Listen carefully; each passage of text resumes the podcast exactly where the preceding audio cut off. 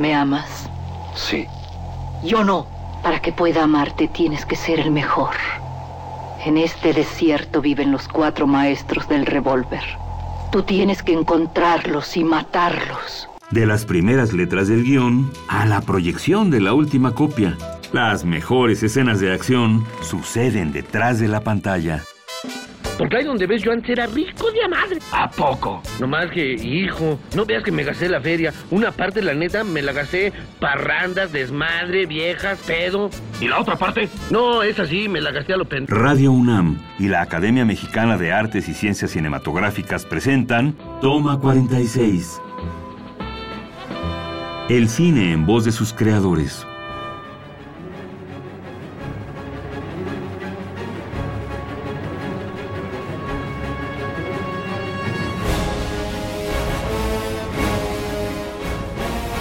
Estamos hoy para platicar con Adam Soler. Él es maquillista, ha trabajado en películas como Año Bisiesto, Paraíso, El Infierno y en series de televisión como Los Minondo y Niño Santo. Adam Soler fue ganador del Ariel por mejor maquillaje gracias a su trabajo en Halley. La historia de Alberto, un hombre que trata de esconder que está muerto y que su cuerpo se descompone paulatinamente. Hoy lo recibimos aquí en Toma 46 para que nos platique más acerca de su carrera en el maquillaje cinematográfico. Adam, bienvenido. Muchas gracias. ¿Qué es el maquillaje en una película? Bueno, el maquillaje básicamente en una película es crear un personaje a partir del actor. Ayudarle al actor a convertirse en su personaje. Ya puede ser maquillaje correctivo o puede ser caracterización para convertirlo en otra persona por completo, hacerlo más viejo o ponerle cicatrices, imperfecciones por el estilo.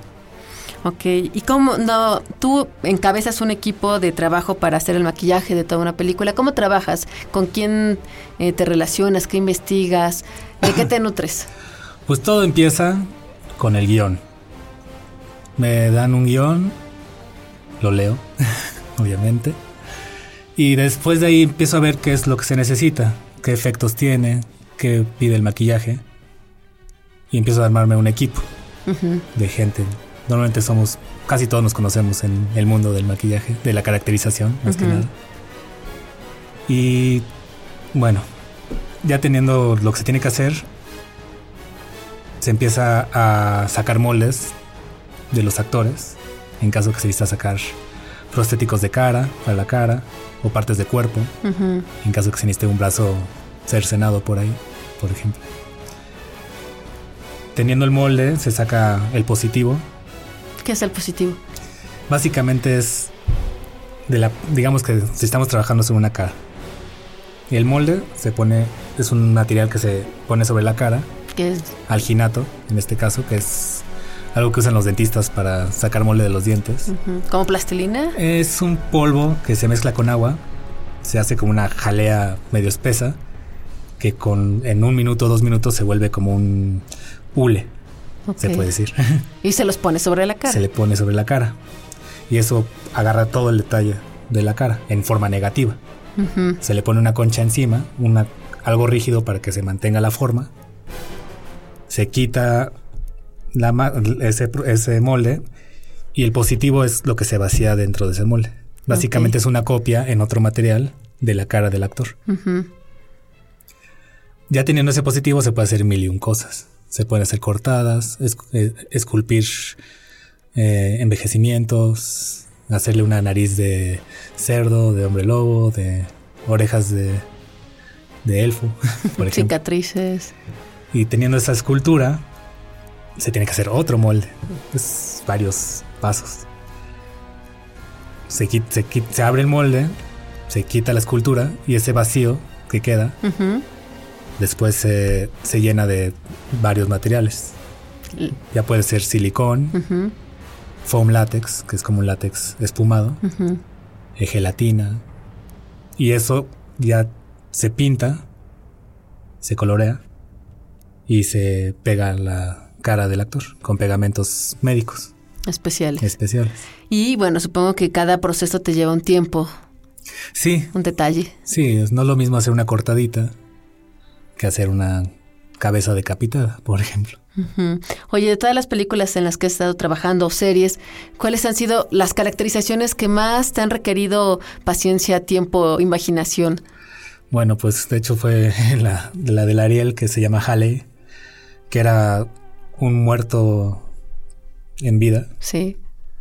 Entonces era un proceso de putrefacción continua y sale a veces completamente desnudo. Entonces todo su cuerpo tenía que tener llagas, eh, Supuraciones. supuraciones, venismas, venas, hacerlo más muerto, se puede decir, pero ya putrefacto. Así es. Y sí, a veces eran cuatro, cuatro horas y media de... Para prepararlo. Bueno, eh, se les recomendamos mucho porque eh, la caracterización de cuando se le cae la uña, la piel, le salen los gusanos de la piel. Sí, no, pero no cuentes todo, porque si no... Pues más bien es para invitarlos a que la vean. Halley, una película de Sebastián Hoffman. ¿Y qué otra película ha sido eh, para ti un reto? Ah, Retos. O que hayas disfrutado muchísimo No, bueno. todo el proceso. Casi siempre disfruto todas. Porque es como una... Se hace una gran familia, siempre y siempre lo disfrutas. Eh, divertido, pues no tanto fue una película, fue una serie, la Canal 11 que se llama Niño Santo, en la segunda temporada. Y pues esa fue muy divertida, también tenía varios efectos. Niño Santo, ¿de qué se trataba? Es sobre un niño que, curador, basada en un personaje que ahorita no me acuerdo, entonces no la quiero. Pero se desarrolla en una zona de provincia. Se desarrolla en una zona de provincia, se puede decir, no, en un, una jungla, se puede decir. Es como un pueblo muy escondido, una aldea. Y es un sanador y van varias personas a científicos a ver qué es lo que está haciendo. A ver si es un charlatán o no. Y ahí te tocaba a ti hacer la caracterización. Así ya, yo era el jefe de maquillaje, hicimos caracterizaciones, hicimos eh, domis, como se dice. Los domis son... Son lo que no va pegado al cuerpo, Ajá. ya sean partes de cuerpo, partes de... Pero solamente Animales. son ah, representaciones, Sí, son representaciones. de humanos o de animales. De, sí, como una cabeza decapitada. Obviamente no le vas a decapitar la cabeza a alguien. Entonces tienes que tener una cabeza ahí falsa. Y ese es un don. Ok.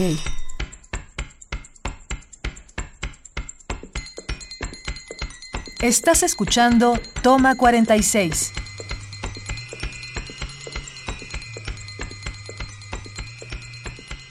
Oye, eh, estoy viendo, estuviste en Las Elegidas, Mr. Pig, Paraíso, 5 de mayo, las La Batalla. Cuéntanos de 5 de mayo, eh, toda esta recreación Sí.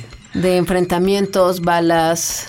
5 de mayo fue una producción muy grande. Yo en ese momento iba como uno de los muchos ayudantes.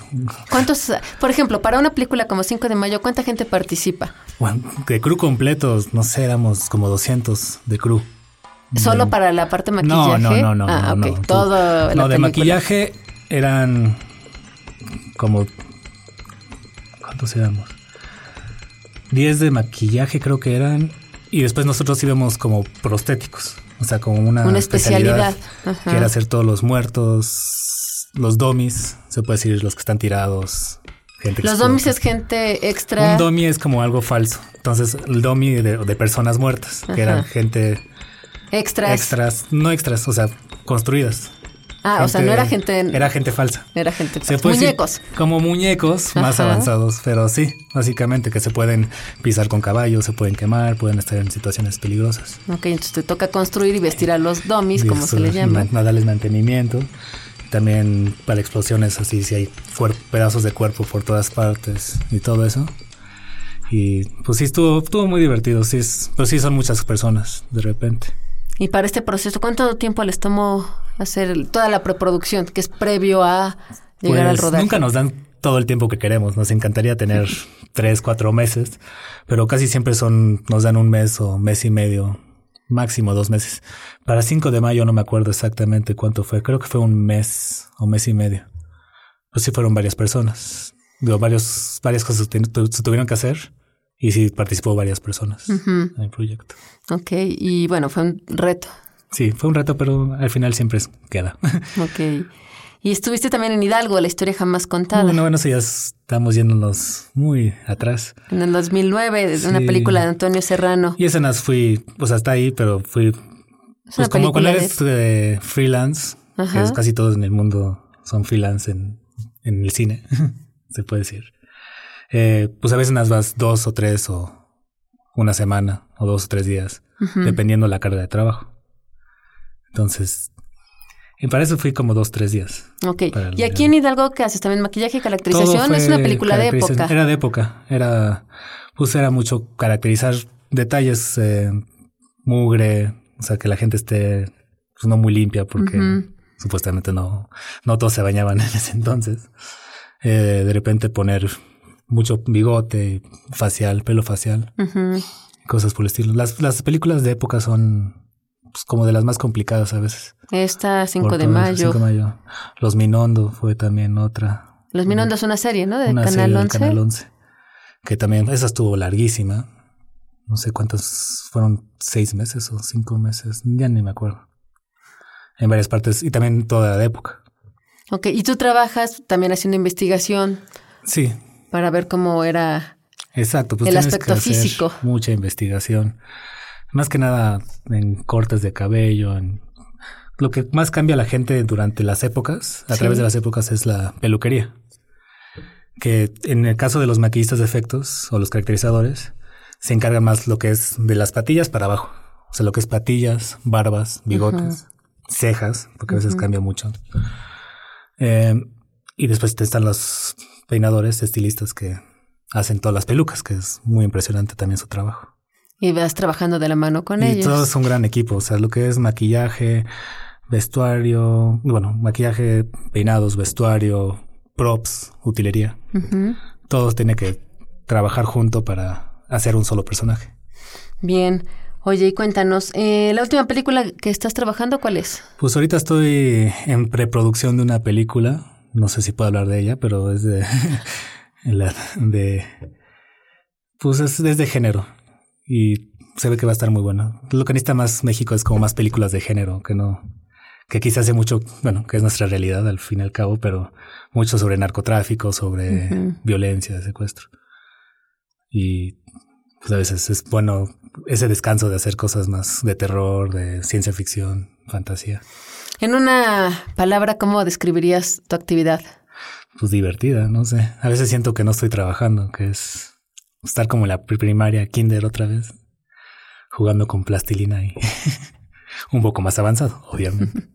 Adam, pues se nos acabó el tiempo, mucho gusto de estar aquí, encantados de que nos platiques un poquito de cómo se hace todo lo que sucede en la pantalla. Muchas gracias. Acabas de escuchar Toma 46, una producción de Radio UNAM y la Academia Mexicana de Artes y Ciencias Cinematográficas. Producción Rodrigo Hernández y Orlando Jacome. Guión Damaris Vera. Operación Miguel Ángel Ferrini.